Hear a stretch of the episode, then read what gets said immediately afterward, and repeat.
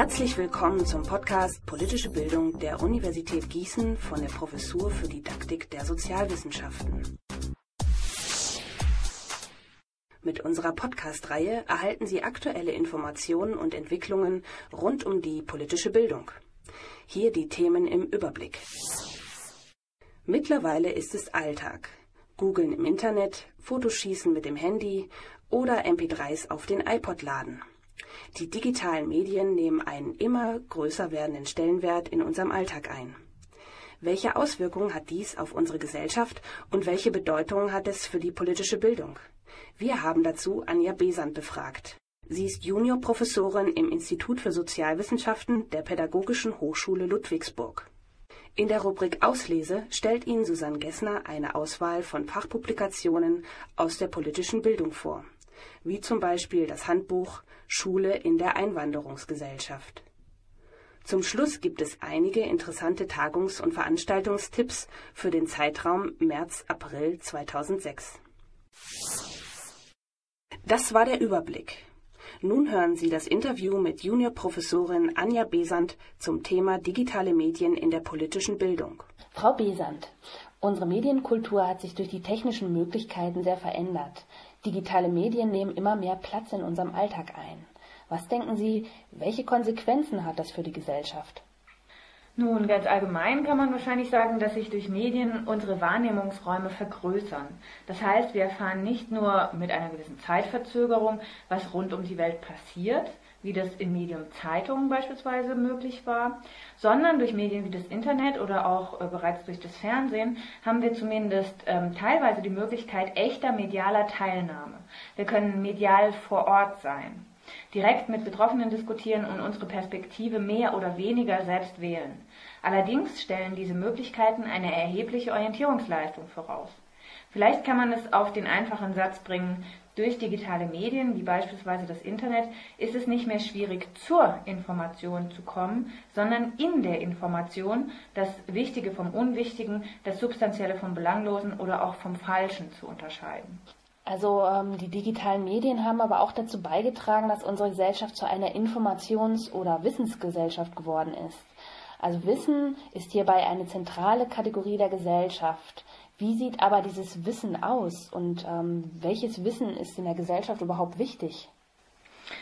Hm, ich halte den Begriff der Wissens, aber auch der Informationsgesellschaft für einigermaßen problematisch, weil sie aus einer Zeit stammen, in der man in Bezug auf das Internet beispielsweise noch sehr euphorisch davon ausging, dass die digitalen Medien endlich sozusagen Wissen für alle äh, zugänglich machen würden. Das ist, wie wir heute wissen, aber nicht der Fall. Da brauchen wir nur nach China oder Afrika zu gucken und äh, haben dann die Grenzen, glaube ich, ganz deutlich vor Augen. Nichtsdestotrotz haben digitale Medien natürlich tiefgreifende Auswirkungen auf alle Kommunikations-, Informations- und damit natürlich letztlich auch Wissensprozesse. Es ist heute ja geradezu trivial zu sagen, dass die Halbwertszeit des Wissens sich in dramatischer Weise verkürzt hat. Man kann heute nicht mehr Wissen auf Vorrat anhäufen oder zumindest sollte man sich der Hoffnung nicht hingeben, dass der zum Beispiel auch in der Schule angehäufte Vorrat an Wissen besonders lange hilfreich sein könnte vor allem was das rein deklarative Wissen betrifft. Und ähm, welche Bedeutung haben diese Veränderungen für die politische Bildung? Nun, die Bedeutung liegt eigentlich auf der Hand. Zum einen sind die vorhandenen deklarativen Wissensbestände in unserem bereits traditionell sehr schnelllebigen Bezugsbereich, also der Politik, durch die beschriebenen Prozesse noch unübersichtlicher geworden und zum anderen sind diese Wissensbestände darüber hinaus auch offensichtlich langfristig kaum belastbar. Das heißt, was ich heute meinen Schülern zu vermitteln versuche, kann morgen schon falsch oder zumindest von geringer Bedeutung sein. Welche Konsequenzen kann man nun daraus ziehen? Die einzige schlüssige Konsequenz, die ich sehe, ist, dass wohl in Zukunft die Bedeutung der Vermittlung von Daten und Fakten noch stärker zugunsten der Vermittlung von Orientierungs- und selbstständigen Beurteilungsfähigkeiten zurücktreten wird. Aber ich glaube, dass nicht nur der Stellenwert des Wissens durch Medien verändert wird. Das betrifft schließlich nicht nur die politische Bildung, sondern die Schule als Ganzes für die politische Bildung interessant und entscheidender wahrscheinlich auch, werden, ähm, glaube ich, eher die Veränderungen sein, die den Umgang mit politischen Informationen betreffen. Und das sind ja gar nicht so wenige. Zum Beispiel können wir beobachten, dass sich durch ähm, neue Medien völlig neue Akteure auf der politischen Bühne etablieren, dass völlig neue Orte für Politik geschaffen werden oder für politische Diskurse genutzt werden, dass eine völlig neue Dynamik entsteht, alles also noch sehr viel stärker beschleunigt wird ähm, dass es auch zu Entgrenzungsphänomenen kommt, zum Beispiel zwischen Politik und Medien, dass das alles nicht mehr so sauber und trennscharf getrennt werden kann. Und was ich sehr wichtig finde, dass es zu einem ganz deutlichen Bedeutungszuwachs von Bildern kommt. Dass also nicht mehr alles so logozentristisch ähm, in Texten erklärt werden kann, sondern dass Bilder ungeheure Wirkungen entfalten. Das haben wir gerade am Karikaturenstreit auch deutlich gesehen. Ähm, Sie haben vorhin die Schulen angesprochen gesprochen. Also es gab ja relativ viele Ausstattungsoffensiven und die meisten Schulen sind ja jetzt auch online, aber wie Sie sicherlich wissen, reicht es nicht, nur ein schönes neues Gerät in den Klassenraum zu stellen.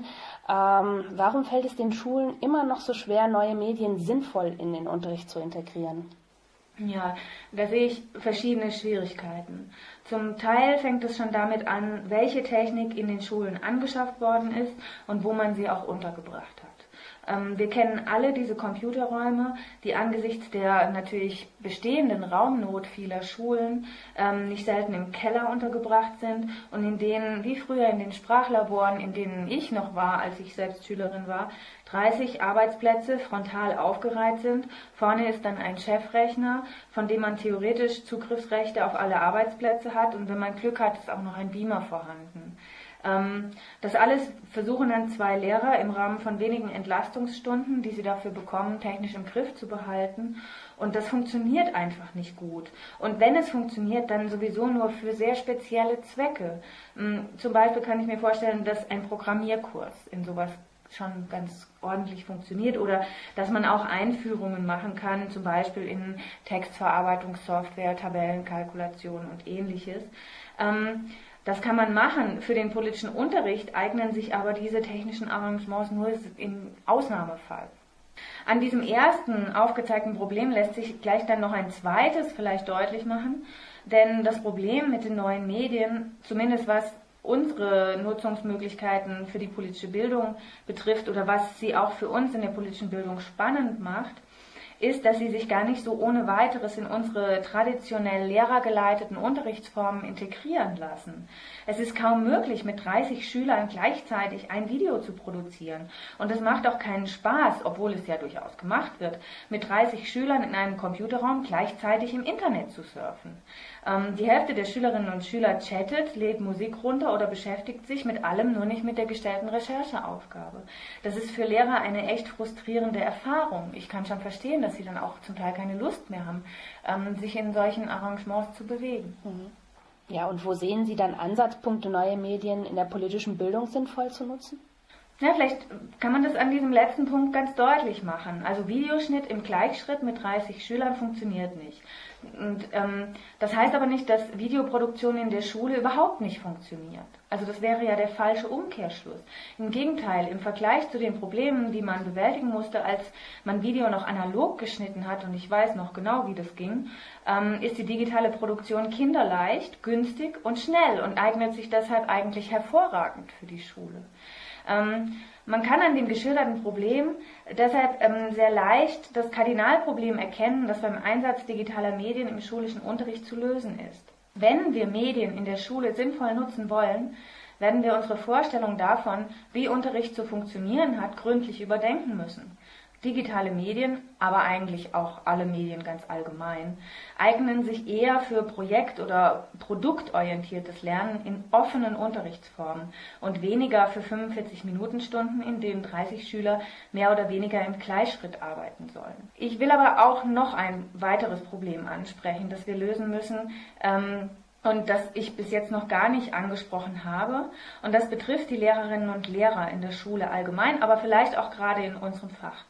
Denn obwohl die Integration von Medien in den Unterricht in den letzten Jahren geradezu zu einem Imperativ geworden ist, also eigentlich kommt man daran ja gar nicht mehr vorbei, man muss Medien in den Unterricht integrieren, existiert in der Lehrerschaft ähm, und das betrifft nicht nur die Älteren. Also da wäre ich wirklich falsch verstanden, wenn man jetzt quasi denken würde, die ältere Generation hat Schwierigkeiten damit. Es sind auch die Jüngeren. Ähm, also gegenüber Medien gibt es doch noch eine ganz deutlich kulturkritische Haltung und das lässt sich leider, finde ich, auch gerade in unserem Fach sehr gut erkennen. Ähm, so ist zum Beispiel eine deutliche Trennung zwischen textorientierten sogenannten guten Medien äh, wie Zeitungen und ähm, den ähm, oder Zeitungen vielleicht sogar nicht nur Zeitungen allgemein, weil die Bildzeitung würde da gar nicht drunter fallen, sondern Qualitätszeitungen und Büchern und bösen unterhaltungsorientierten Medien wie Fernsehen, Computerspiele und ähnlichem zu erkennen. Ähm, und das wird äh, bei uns zum Beispiel auch bis auf die Ebene von Lehrplänen hin deutlich. So kann man in den Lehrplänen immer noch Stellen finden, in denen Schülerinnen und Schüler einerseits zum Zeitunglesen ermuntert und zum, äh, Fernseh, vom Fernsehkonsum äh, abgeschreckt werden sollen. Solange das ein Lernziel in der politischen Bildung ist und Lehrer das in den Köpfen haben, wird es mit der Integration von digitalen Medien sehr schwierig werden, mhm. denke ich.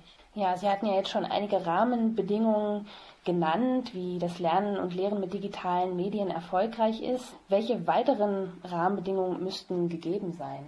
Ja, das lässt sich alles nochmal davon ableiten. Also die Lehrer müssten gut ausgebildet sein und dürften nicht zu kulturkritisch eingestellt werden. Das heißt, natürlich muss man denen in ihren Ausbildungsphasen ähm, die Kompetenz vermitteln, die auch notwendig ist, um sicher und souverän mit diesen äh, Medien umzugehen im Unterricht. Das wird noch viel zu wenig gemacht.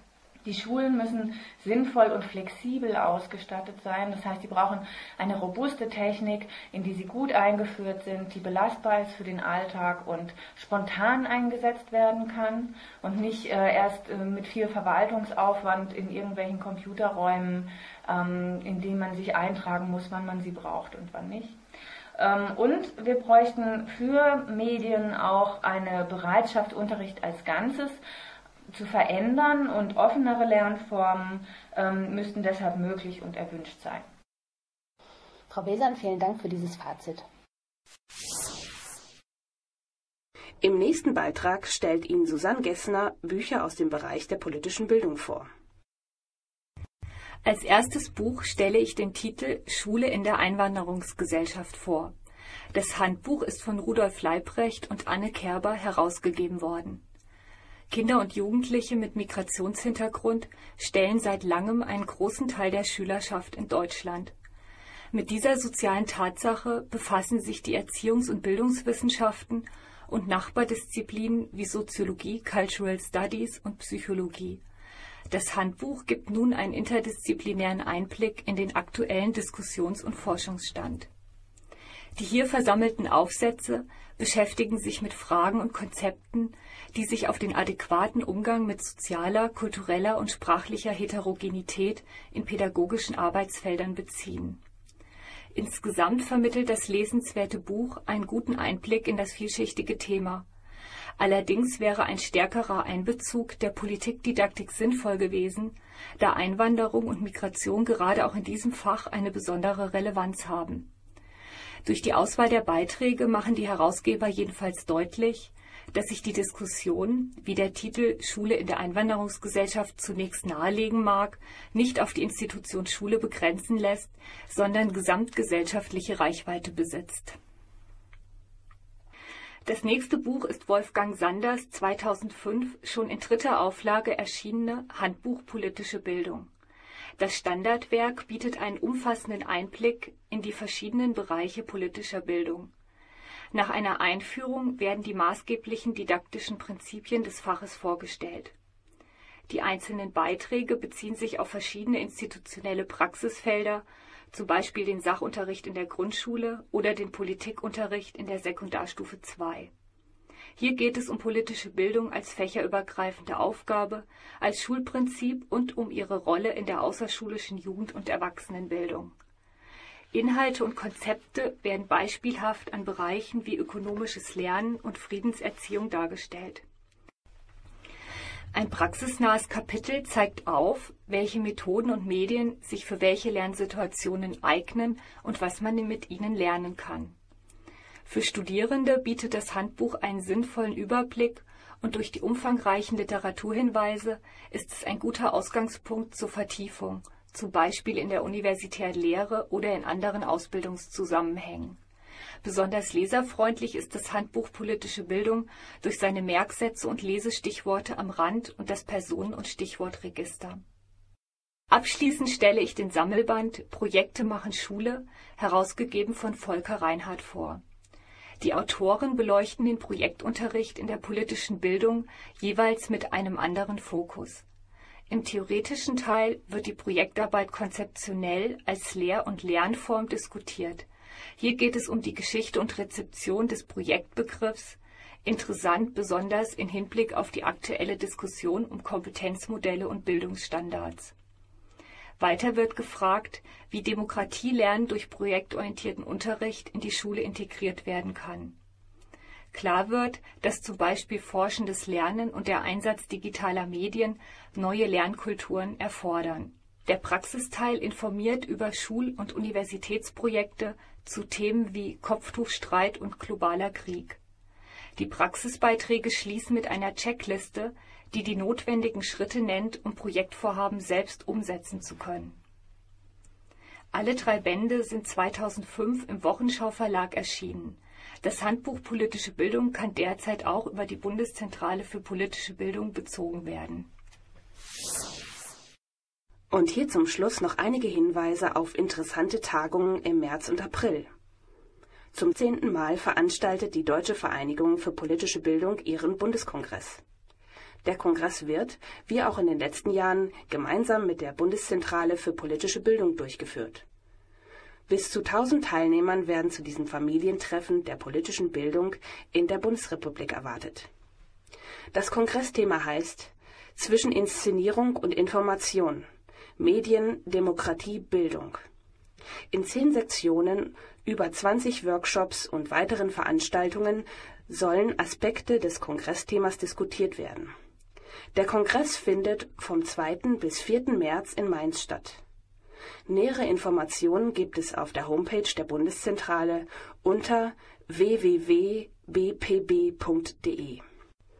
Vor allem an politische Bildner im Bereich der beruflichen Schulen wenden sich die Hochschultage Berufliche Bildung, die in diesem Jahr vom 15. bis 17. März an der Universität Bremen stattfinden.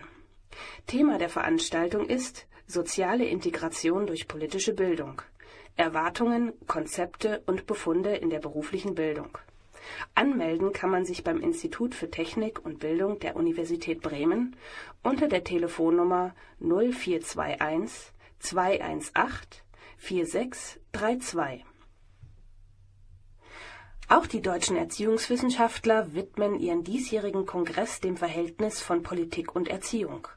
Bildung macht Gesellschaft lautet das Thema des 20. Kongress der Deutschen Gesellschaft für Erziehungswissenschaft, der vom 20. bis 22. März stattfindet. Kongressort ist die Universität Frankfurt am Main. Das Programm bekommt man über die eigens eingerichtete Homepage für den Kongress unter www.dgfe2006.uni-frankfurt.de Schließlich ein Hinweis auf eine weitere Fachtagung der Bundeszentrale für politische Bildung. Vom 2. bis 5. April werden zum zweiten Mal Bonner Gespräche zur politischen Bildung angeboten.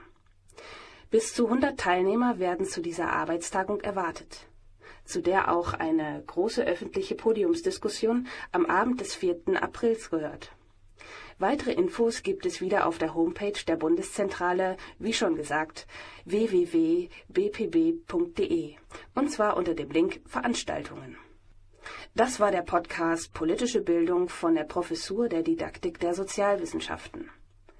Beim nächsten Podcast, der voraussichtlich Ende März, Anfang April erscheinen wird, werden wir das Thema Mediengesellschaft vertiefen und vom 10. Bundeskongress für politische Bildung berichten, der unter diesem Motto steht.